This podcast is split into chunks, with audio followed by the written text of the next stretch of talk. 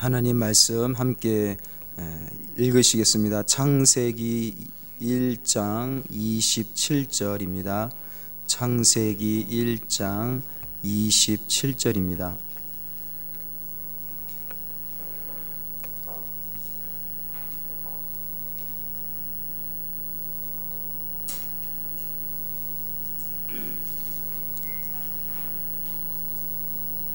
창세기 1장 27절부터 31절입니다.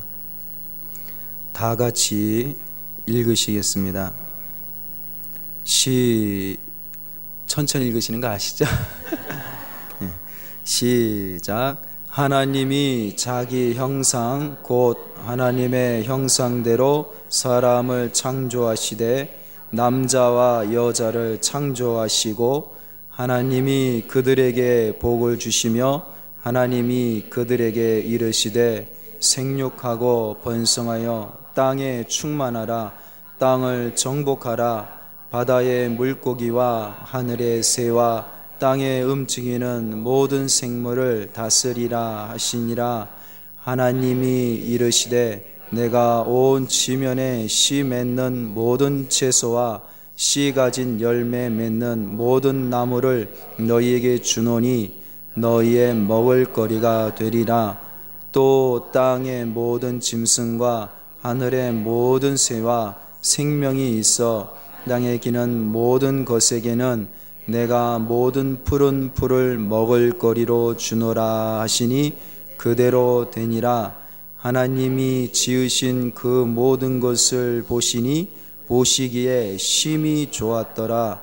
저녁이 되고 아침이 되니 이는 여섯째 날이니라. 아멘. 어, 한 남성이 직장 어, 생활을 하는데 근무 태도가 너무 불성실하다는 평가를 계속 받았어요. 그래서 무려 어, 직장을 일곱 번을 옮겨 다녔습니다. 근데 이, 이 사람은 항상 뭐 일을 시키면 이 일에 집중하는 게 아니라 놀궁리만 해요. 그러니까 위에 상사들이 볼 때는 야 이거 형편없다 우리 손해다 그런 생각을 판단을 내리고 자꾸 이제 내보낸 거죠. 근데 이, 이 사람이 출근할 때는 신문을 출근해서 신문만 계속 주구장창 보는 거예요. 책 읽고 또 퇴근하고 나면은 친구들하고 그냥 어울려서 노는 게 바쁩니다. 아, 그리고 혼자 있을 때는 잡생각만 하고 도무지 회사에 도움이 안 되는 거예요. 본인의 미래에도 도움이 안 되고. 근데 이 사람이 어느 날 결심을 해요. 야, 이거 이러다 안 되겠다. 내가 놀 만큼 놀았으니까 이제는 좀 내가 꿈을 한번 펼쳐보자. 그러더니 그 계획을 세우는데 내가 하루에 10시간은 열심히 내가 육체 노동으로 몸으로 일을 하고 아, 그거 갖고는 안 되니까 나머지 8시간은 내가 머릿속으로 일을 하자. 그렇게 계획을 잡아요. 그래서 총 18시간을 일하자. 저, 그 꿈을 이루기 위해서 한번 해보자. 그렇게 시작을 했습니다.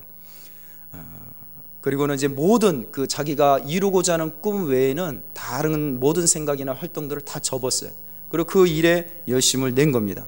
그리고는 잠잘 때도 꿈을 꾸자. 내가 하고 싶은 그 이루고 싶은 그거를 한번 꿈속에서라도 한번 해보자. 얼마나 몰입을 했는지 모릅니다. 이 사람이 누구냐면은 아, 이 지금까지도 100년이 넘은 회사인데요. GE라는 회사입니다. 아, 토마스 에디슨을 얘기하는 거예요. 그러니까 이 사람이 발견한 그 발명한 어, 물건들을 아마 저희들 지금 눈에 보이는 모든 대부분의 가전 제품이 놀면서 만들었던 그 에디슨의 작품들을 우리는 지금 누리고 있는 거예요. 많은 사람들은 그를 볼 때에 평가가 너무나 달랐어요. 너는 구제불능이다. 너는 무능력하다. 우리 회사에 도움이 안 돼. 너무 불필요하다. 잉여 인간이다. 그렇게 판단을 했지만 이 에디슨은 자기가 노는 게 그냥 노는 게 아니었어요. 창의적인 생각을 자꾸 하게 됐고 그리고 이걸 해볼까 저걸 해볼까 남들이 생각해 보지 못한 일들을 그 노는 가운데 놀이를 통해서 한 거예요. 이 이야기를 제가 소개한 것이 몰입이라는 책에 나오는 이야기인데 에디슨이 그런 말을 했다고 그래요. 나는 평생 즐기면서 살았다. 일도 즐기고 연구도 즐기고 숙제도 놀이로 생각하고 일하는 모든 것을 놀이로 생각하며 살았다. 그렇게 권면을 하고 어, 후진들에게 이야기를 합니다. 그래서 어느 철학자는요, 인간을 정의할 때 인간은 놀이하는 존재다라고도 얘기를 합니다. 놀이하는 존재. 오전에는 인간은 대화하는 존재다라고 이렇게 말씀을 드렸는데 이 놀이라는 것은요, 즐거운 거예요. 신선한 거예요. 참신한 거예요. 또 나에게 재미를 주는 거예요. 그러면 계속 하게 됩니다. 인간은 즐겁지 않은 일은 안 하려고 해요. 그게 노동이 되고 힘들어요. 아이들도요, 책 읽어라, 책 읽어라 하면 안 읽습니다. 책 읽는 즐거움, 책 읽는 기쁨을 좀 맛을 보여주면은 읽지 말라고 해도 책을 막 붙들고 읽는 거예요. 공부도 마찬가지 아니겠습니까? 제가 이 목장에서 28개 어, 목장을 보면서요, 참 눈에 확 띄는 장면이 있었어요. 그 28개 목장의 목장주들의 목장을 돌아다니면서 눈에 띄는 목장이 하나 있는데 어느 감리교회 장로님이 목장주이신 목, 그, 곳이었습니다. 거기는 그 넓은 그 목장이요. 식사하시고 나서 또 항상 이런 얘기하면 죄송한데 다른 목장들은 굉장히 말로 형용하지 못할 만큼 그래요. 안 좋아요. 그런데 이 장로님 목장은 정말 깨끗해요. 그 트랙터로 매일 새벽마다 온 그 목장 이 이제 바닥을 다 뒤집어 엎어요. 그리고 톱밥을 새 톱밥을 넣어줘요. 이 거기 가면은 야 호텔급의 호텔급. 그런데 사람이 봐도 그렇게 그 분위기가 다르고 참 좋아 보이는데 소들도요 굉장히 놀라운 광경을 제가 봤어요. 소가 500kg, 600kg 되잖아요. 그 다리가요, 그 몸체에 비해서 다리 이 굵기가 좀 얇아요. 그래서 이 소들 중에 예, 그 몸무게를 지탱하지 못해서 이 발이 부러지거나 또 이렇게 벌어지는 소들이 있어서 끈으로 묶어주고 그 안에서만 이렇게 걷게 하기도 합니다. 그 무거운 소들이 몸무게를 감당 못하는 그 얇디 얇은 발목을 가진 소들이 어떻게 하느냐? 다른 목장에서는 제가 본 적이 없어요. 그 목장 장로님 목장 소들은요 팔짝팔짝 뛰어요. 상상이 안 되시죠? 30cm씩 뛰어요. 다른 목장에서 본 적이 없어요. 그 28개 목장 중에서. 그 뭘 의미하나요? 소들이 즐겁다는 거예요. 기쁘다는 거예요. 다른 목장 소들은 절대 그런 수가 없어요. 가는 것도 꿈쩍도 안 해요. 아무리 때려도 안 움직여요. 그런데 그 목장 소들은 뭐가 그렇게 좋은지 한번 가자 말만 하면 그냥 걸어가는 게 아니라 폴짝폴짝 뛰어요 개구리처럼. 뭐 이게 표현을 해도 이해가 안 되실 거예요. 직접 봐야 이게 얼마나 놀라운 광경인지.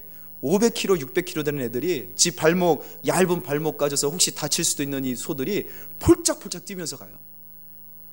그 즐거운 게 보이는 거예요 환경의 그 차이가 그렇게 만들어 주는 게 아닌가 그런 어, 생각을 합니다 여러분 신앙생활도 그런 것 같습니다 신앙생활이요 즐거워야 되는 거예요.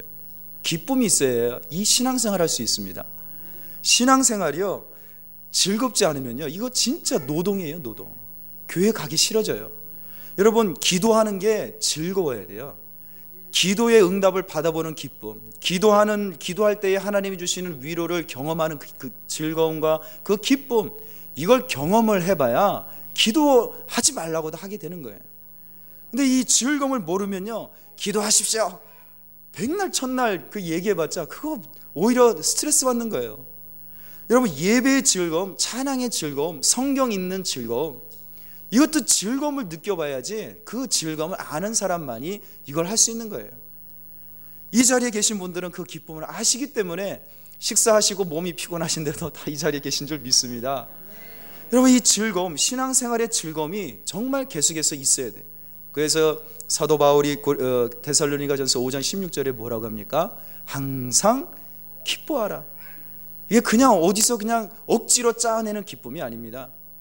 기도할 때에 하나님 만나는 그 감격에 대한 기쁨, 그 즐거움, 찬송할 때에 그 하나님이 주시는 즐거움, 예배 드릴 때에 성령께서 감동을 주시는 그 뭔가 형용할 수 없는 즐거움, 그 기쁨, 그래야 이 신앙생활이 행복하고 기쁨이 되는 거예요. 이 기쁨이 없으면요, 이 예배가 이러한 놀이가 안 되면 이 예배는 신앙생활은 노동이 되기 시작을 합니다.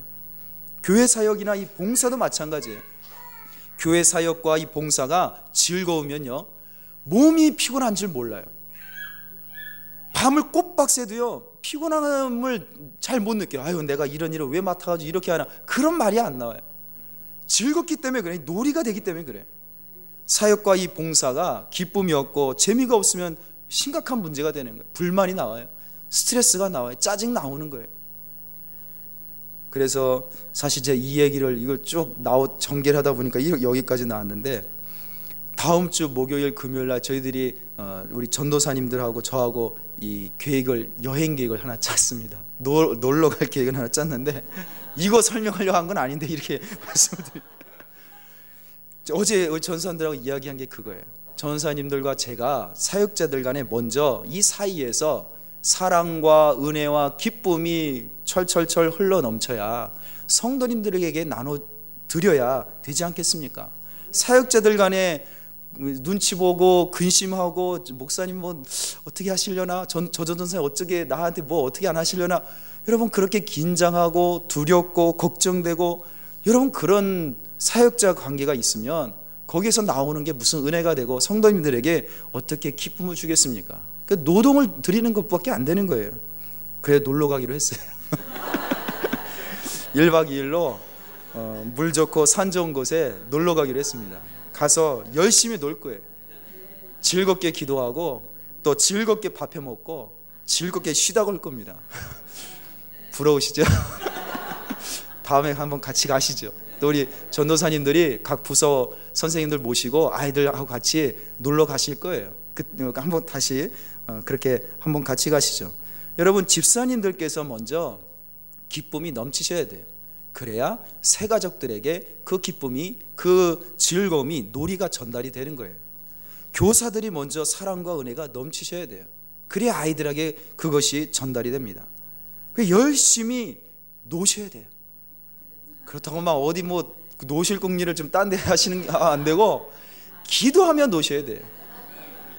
또 봉사하면서 노시고 수다 우리 형제 자매들끼리 수다 떨면서 노세요. 그리고 예배하면서 노시고 또 먹으면서 식사의 교제를 나누면서 티타임 가지면서 노시고 이렇게 그러한 놀이가 우리 성도님들 사이에서 먼저 있어야 될 줄 믿습니다. 여러분 에디슨은 항상 놀 궁리만 한다고 사람들한테 구박을 받았어요. 비판을 받았어요. 쫓겨났어요. 사람들 볼 때는 그게 무능력한 사람, 게으른 사람, 불성실한 사람 그렇게 비방을 받았습니다. 여러분들 사람마다 이렇게 사람을 좋다 나쁘다 판단하는 이것이요. 이 인간 사에서 우리 대인 관계에서 심각한 갈등의 원인이 됩니다. 부부 사이에 이 문제가 있을 수 있어요. 직장에서 동료들 간에 이 문제가 있을 수 있어요. 교회에서도 마찬가지. 아니 내가 볼 때는 이런데 왜 당신은 그렇게 하나? 왜 당신 그렇게 생각해? 우리 성경에도요. 이러한 갈등을 어, 잘 기록한 성경이 있는데 그것이 고린도 교회예요. 고린도 전서, 고린도 후서가 은혜로운 말씀만 있는 줄 아시는데 왜 은혜로운 말씀을 주셨는지 이유가 있어요. 그 교회가 엄청난 갈등을 안고 있는 교회였어요. 어떤 문제가 있었냐? 침례 문제가 있었어요. 나는 바울에게 침례받았다. 나는 베드로에게 침례받았다. 나는 요한에게 침례받았다. 파가 갈렸어요. 갈등이 생겼어요. 서로 내가 받은 침례가 더 우월한 거야. 또 방언 문제가 터졌어요. 나는 방언 받았는데 어, 저 집사는 방언을 못 받았네. 그러면서 비방을 하는 거예요. 너 좀 방언 좀 받아라. 왜 이렇게 믿음이 없냐? 기도를 안 하냐? 서로 비난하는 거예요. 방언 문제 때문에. 음식 문제가 또 생겼어요. 이때 고린도 시에서는 그 제우스 신전을 크게 섬겼기 때문에 새벽마다 제우스 신전에 육류 고기를 먼저 바쳐요. 그리고 그거를 갖다가 시장에 내다 파는 거예요. 어떤 사람들은 나는 믿음이 있기 때문에 저 고기 안 먹어. 재물에 우상 신전에 바쳤던 거 난 안 먹어. 그런 집사 성도들이 있는 거예요. 그러면서 그걸 사다가 먹는 성도들을 비난해요. 너는 어떻게 어, 예수 믿는 사람이 그런 재물을 먹을 수 있냐? 이것 때문에 문제가 생겼어요. 또 결혼 문제도 있었어요. 고린도 교회 성도들이. 나는 믿음이 좋아서 예수님을 위해 가정을 버리고 내 남편도 버리고 다 버렸다. 나는 예수를 위해 살련다. 독신으로 산다. 결혼 안 한다. 근데 너는 왜 가정에 매여 있냐? 자식에게 매여 있냐? 하나님의 일 안 하냐? 언제 할 거냐? 서로 싸우는 거예요. 그래서 이 고린도 교회 성도들이 서로 내가 옳다, 내 믿음이 맞다, 너는 잘못됐다. 서로 그 관점 때문에 서로 싸우며 갈등을 빚습니다. 여기에 이 문제를 해결하기 위해서 해답을 준 것이 사도 바울이 쓴 책이 바로 이 고린도 전후서예요. 여러분들이 보기에는 그런데 그러면 하나님 보실 때는 어떻겠습니까? 하나님도 당신과 같은 생각을 하시겠습니까? 여러분 신앙생활을 할 때 분명한 기준이 필요합니다. 관점이 필요해. 모세가요 이스라엘 백성들을 어, 가나안 땅에 들여보내기 직전에 신명기 12장 8절에 이렇게 신신당부를 해요. 우리가 오늘 여기에서는 각기 소견대로 하였거니와 너희가 거기에서는 그렇게 하지 말지니라. 지금까지는 모세와 아론과 하나님을 백성들이 힘들 때마다 원망했거든요. 우리의 애굽으로 돌아갈란다. 하나님이 우리 죽이시려나 보다. 그렇게 하지 말라는 거예요. 지금까지는 했지만 앞으로 저 가나안 땅, 새 땅 하나님 주실 복을 누릴 때는 절대로 너희 소견대로 하지 마라. 하나님 소견대로 신앙생활해라. 그렇게 당부를 합니다. 사사기 시대 성도들도 이 문제에 봉착했어요. 사사기 17장 6절에 보면 그때에는 이스라엘의 왕이 없었으므로 사람마다 자기 소견에 옳은 대로 행하였더라.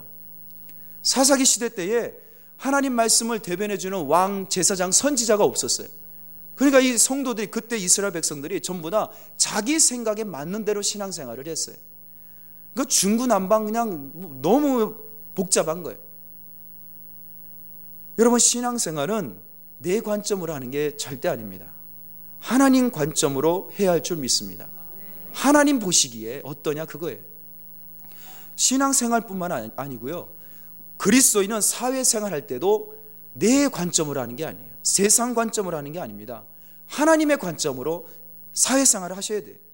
내 생각 따라서, 내가 보기에 좋아서, 내 판단에 따라 좋고 나쁨을 판단해서는 안 되는 겁니다. 오직 하나님은 어떻게 생각하시는가? 하나님 보시기에 좋은가 나쁜가 이것을 우리가 판단해야 되는, 되는 것입니다. 그럼 하나님은 세상을 과연 어떻게 보실까요? 내가 볼 때 이 세상은 너무나 악하고 더럽고 추악하고 하루라도 빨리 천국 가고 싶은 이 세상, 이 세상에서 도대체 우리는 하나님은 이 세상을 어떻게 보고 계실까? 나처럼 보고 계실까요? 창세기 오늘 읽으신 말씀에 하나님이 뭐라고 하십니까? 세상을 창조하시고 나서 마지막에 뭐라고 하세요? 심히 좋았더라. 그냥 좋았더라가 아니라 심히 좋았다라고 하세요. 대단히 좋았다. 이 좋다라고 한글은 번역했는데 이 원어가 선하다예요. 아름답다라는 뜻입니다. 하나님이 세상을 만드시고 나서 6일 동안 하늘과 땅과 바다 그 가운데 있는 모든 것과 사람까지 만드시고 나서 하다못해 기어다니는 벌레와 공중 나는 새까지 저 고양이와 저 들고양이와 뭐 강아지까지 모든 동물을 다 만드시고 나서 딱 한마디 하신 거예요. 이 세상에 모든 존재하는 것은 내가 만든 것은 너무너무 아름답다라는 거예요. 아름답지 않은 것이 없다는 거예요. 너무너무 좋다. 너무너무 아름답다. 너무 선하다. 그런데 이것이 하나님이 정말 아름답다고 판단하셨던 것이 하나님 보시기에 아름다웠던 것이 위기를 맞죠. 아담과 하가 범죄하는 바람에 이 세상 만물이 저주를 받습니다. 사람도 저주를 받아요. 그리고 창세기 5장 12절에 보니까 하나님이 땅 위에 사람 지으신 것을 한탄하셨더라 말씀하십니다. 마음에 근심하세요. 내가 창조한 사람을 내가 지면에서 쓸어버려야겠다. 사람부터 가축과 기는 것과 공중새까지 내가 쓸어버리겠다. 왜냐하면 내가 그것들을 지었음을 한탄함이니라.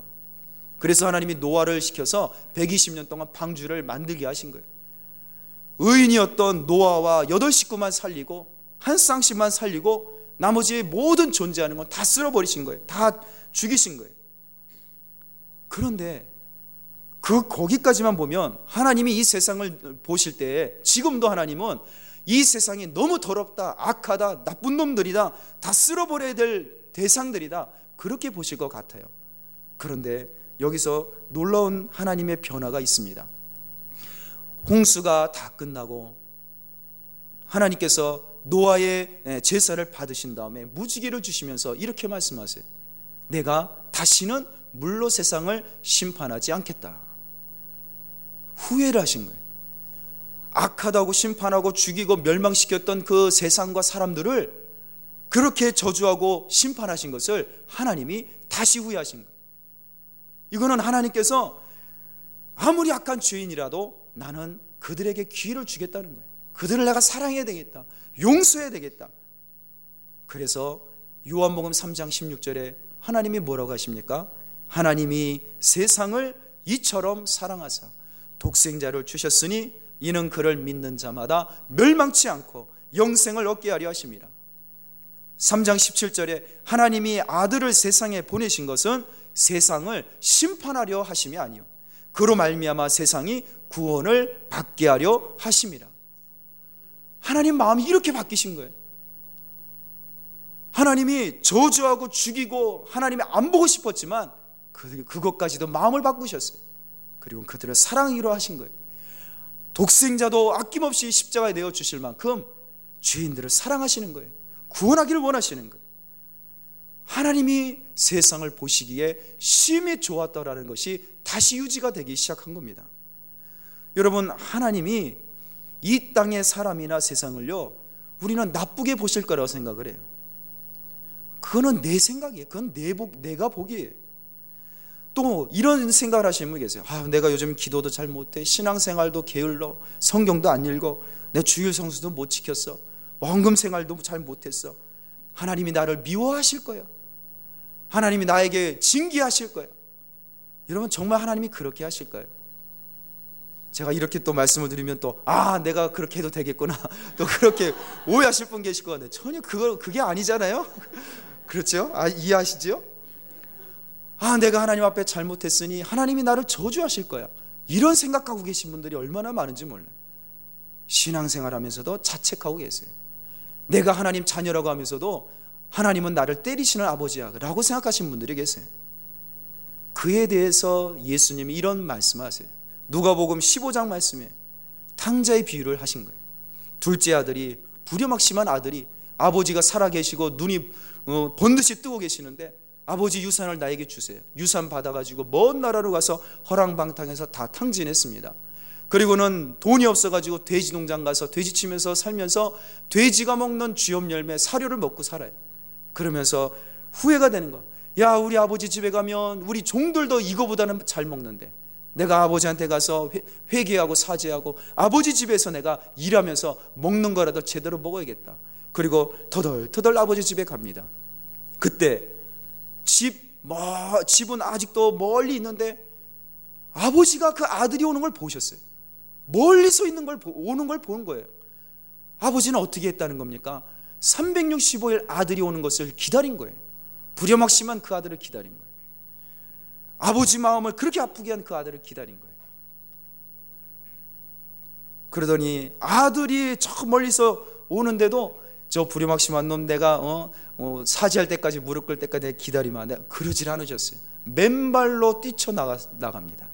그리고는 아들을 끌어안고 치근히 여기고 불쌍히 여기고 입을 맞추고 그냥 뽀뽀를 하면서 내 사랑하는 아들아 네가 죽었다가 도, 다시 돌아왔구나 종들에게 얘기합니다 금가락지를 끼워주고 가장 좋은 옷을 입혀줘라 신발을 신겨라 소를 잡아라 잔치를 벌리자 왜냐하면 내 사랑하는 아들을 잃었다가 다시 찾았노라 여러분 분명히 부려막심하고 너무 악한 아들 아닙니까 그러자 그때 누가 등장합니까? 큰형이 등장해요. 큰형은 그거를 본 거예요. 그 마음을 가졌어요. 아버지 마음하고 달랐어요. 집에 안 들어가는 거예요. 잔치에 참석을 안 해요. 화가 났어요. 어찌하여 아버지 내가 한 번도 아버지 곁을 떠나지 않고 불순종하지 않은 나에게는 친구들하고 같이 먹으러 염소 한 마리 안 주면서 저 부려막심하고 악한 놈 저 동생 놈에게 어떻게 저렇게 해줄 수 있습니까? 아버지 보실 때는 정말 귀한 아들 불효막심한 그런 폐역한 무도한 아들이라도 사랑하는 아들로 심히 좋은 아름다운 아들로 보셨지만 그, 아, 그, 그 큰아들에게는 너무너무 미운 그러한 동생으로 보인 겁니다. 여러분 이 말씀을 예수님이 하시면서 우리가 생각하는 내가 보기에 내가 생각하기에 내 관점에 내 소견에 그것이 그것은 아버지의 관점과는 전혀 다르다는 것을 가르쳐 주고 계세요. 사랑하시는 찬양교회 성도 여러분, 성도님들은 여러분 자신을 어떻게 지금 보고 계세요? 힘든 일 때문에 어려운 문제들 때문에 그것 때문에 자꾸 위축이 되는 게 사실이에요.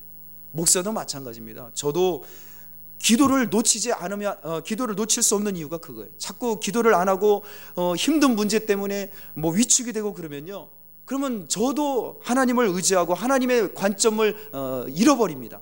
하나님이 나를 사랑하시고 하나님이 나를 위해서 독생자를 바꾸신 그걸 자꾸 잊어버려요. 그리고 엉뚱한 문제 때문에 겨우 그런 문제 때문에 절망하게 됩니다. 그건 하나님의 관점이 아니에요. 여러분 하나님은 나를 보실 때 좋았더라. 그것도 심히 아름답더라. 너는 심히 아름답고 정말 아름다운 존재다. 하나님은 나를 그렇게 보세요. 너는 정말 최고다. 여러분 하나님은 다른 사람을 보실 때도 그렇게 보십니다. 이 세상에 아무리 악한 주인도 악한 범죄자도 내가 볼 때는 저거는 구제불능의 사형감이야. 아, 저도 그런 생각이 너무 많이 들어요. 신문 보면 뉴스 들으면 그렇지 않습니까? 그런 흉악한 범죄자들 얼마나 많아요. 그런데 하나님은 내 생각과는 다르시다는 거예요. 그런 악한 범죄자도 흉악한 범죄자도 하나님이 보실 때는 너는 심히 좋은 아들이다. 너는 심히 아름답고 정말 최고인 나의 아들이다. 잃어버린 나의 양이다라고 보신다는 겁니다. 제가 어, 한 이야기를 어, 한 가지 어, 이야기를 들려드릴 건데 7년 전에 7년 동안 지금부터 7년 동안 관계를 맺고 있는 아이의 지금 한 19살 정도 됐습니다. 그 아이를 부산에서 처음 만났을 때 길에서 노방전도 하다가 문방구 앞에 오락기계에 혼자 앉아서 이렇게 학교 안 가고 노는 아이가 있어서 전도하다가 만난 아이. 근데 이 아이가 1년을 그때 초등학교 5학년이었는데 어, 6학년이었는데 1년을 어, 유급을 당한 아이였어요. 원래 6학년으로 올라가야 되는데 그때 5학년이었네. 그리고 수시로 가출을 해요. 초등학교 5학년이. 아마 상상이 안 가실 거예요. 어느 날 할머니가 전화가 왔어요. 저한테. 전도사님, 이, 이 아이를 좀 찾아주세요. 어디, 어디 가서 찾아야 저도 모르잖아요. 아마 저 아파트 비상 계단에 가면 있을 거예요. 어젯밤에 안 들어왔어요. 알고 보니 이 아이는요, 집에, 집을 수시로 가출을 해요. 집에 안 들어가 살아요. 아버지는, 어머니는 어렸을 때, 어, 두세 살 때 이혼해서 엄마 얼굴도 몰라요. 아버지하고 사는데 아버지는 막노동 일꾼이기 때문에 전국을 떠돌아다녀. 할머니하고 삼촌하고 같이 산 거예요. 누나하고. 그런데 어느 날 제가 그 집에 신방을 갔습니다. 갔더니 세상에 그 방 거실에서 할머니하고 삼촌이 맞담배를 피고 계세요. 그 아이 이름을 불렀더니 방의 문을 열고 그 연기 가운데에서 그 아이가 나오는 거예요. 그런 삶을 그때 당시까지 살았던 거예요. 제가 할머니하고 삼촌한테 신신당부했어요. 이 아이가 가출하는 이유가 이것 때문이 아닌가요? 저도 어른인 저도 숨도 못 쉬는데 이 아이들이 숨을 쉴 수가 없는 이 집에 어떻게 살고 싶겠습니까? 알겠습니다, 전사님. 그래서 담배를 밖에 나가서 피시는 거예요. 여러분, 근데 너무 늦었어요. 그 이후로 이 아이의 특기가 이 절도예요, 절도. 학교의 빈 교실, 선생님 지갑, 교감 선생님 지갑, 제 지갑. 교회 데려왔더니 밥 먹는 사이에 모든 지갑들을 다 갖고 갔어요. 그 아이를 전도한 제가 주목을 받기 시작했습니다. 어쩌자고 저런 놈을 데려다가 구제불능해. 그 아이 때문에 CCTV를 달았어요. 헌금함을 다 뒤져요. 깨부셔요. 한두 번이 아니에요. 제가 기도하고 다그치고 때리진 않았습니다. 그리고 달래고 먹을 거 사주고 집사님들이 불쌍하니까 막 음, 음, 신발도 사주고 핸드폰도 사주고 안 됩니다. 절대 안 돼. 그 지역의 지구대가 리스트에 이 아이 이름이 올라가 있어요. 무슨 사건이 터지면 이 아이부터 찾는 거예요. 그러면 그 아이가 저지른 거예요. 어릴 때부터 지구대를 들락날락거리고 이 경찰서를 들락날락거렸어요. 그때 그 아이 나이가 초등학교 6학년, 5학년이에요. 사람들이 그 아이를 향해서 내보내라. 안 됩니다. 할머니가 저한테 전화로 이렇게 말씀하세요. 내가 이젠 제 도저히 감당이 안 됩니다. 제발 소년원에 보내주세요. 저한테 그러세요, 저한테. 소년원에 보내주세요. 삼촌도 그러고 아버지도 그래요. 여러분, 그 아이를 볼 때에 많은 사람들은 쟤는 구제불능이다. 쟤는 안 됩니다. 그렇죠. 1년을 데리고 있으면서도 너무너무 사건을, 사고를 많이 치고 피해가 너무 막심한 거예요. 절대 저희는 안 됩니다. 소년원에 가야 됩니다. 교회 집사님들도 참다 참다 도저히 안 되는 거예요. 그리고는 제가 교회를 떠났습니다. 그 이후로도 계속 소식을 들으면 평상시에는 연락이 없어요. 그러면 교도소 밖에 있는 거예요. 연락이 오면은 편지가 오면 교도소에 있는 거예요. 소년원에 있는 거예요. 그 세월을 7년을 지금까지도 이어져 오고 있습니다. 지금은 어디 있는지 아세요? 지금도 교도소에 있어요. 소년원에.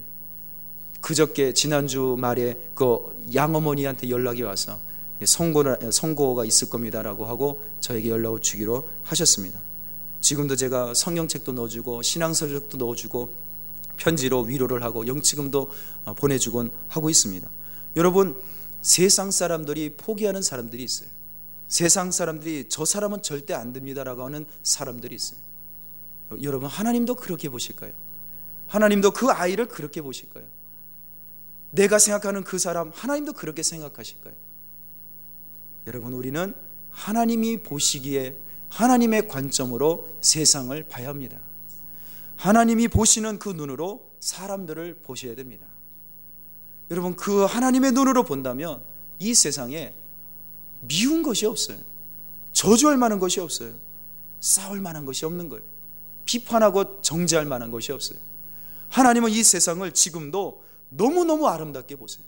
너무너무 좋게 보세요. 손댈 게 없구나. 너는 정말 더 이상 갖출 것이 없구나. 최고구나. 너무 좋구나. 그런데 우리는 자꾸만 그렇게 보지 못할 때가 있습니다. 사랑하시는 우리 찬양 가족 여러분, 우리는 하나님의 눈으로 세상을 봐야 될 줄 믿습니다. 하나님 나에게 하나님의 눈을 좀 주시옵소서. 물론 여러분도 힘든 거 압니다. 지치는 거 알아요. 아픈 거 알아요. 그렇다고 그 아픈 것 때문에 힘든 것 때문에 자꾸 내 눈으로 보지 마세요. 하나님은 절대 그렇게 안 보세요.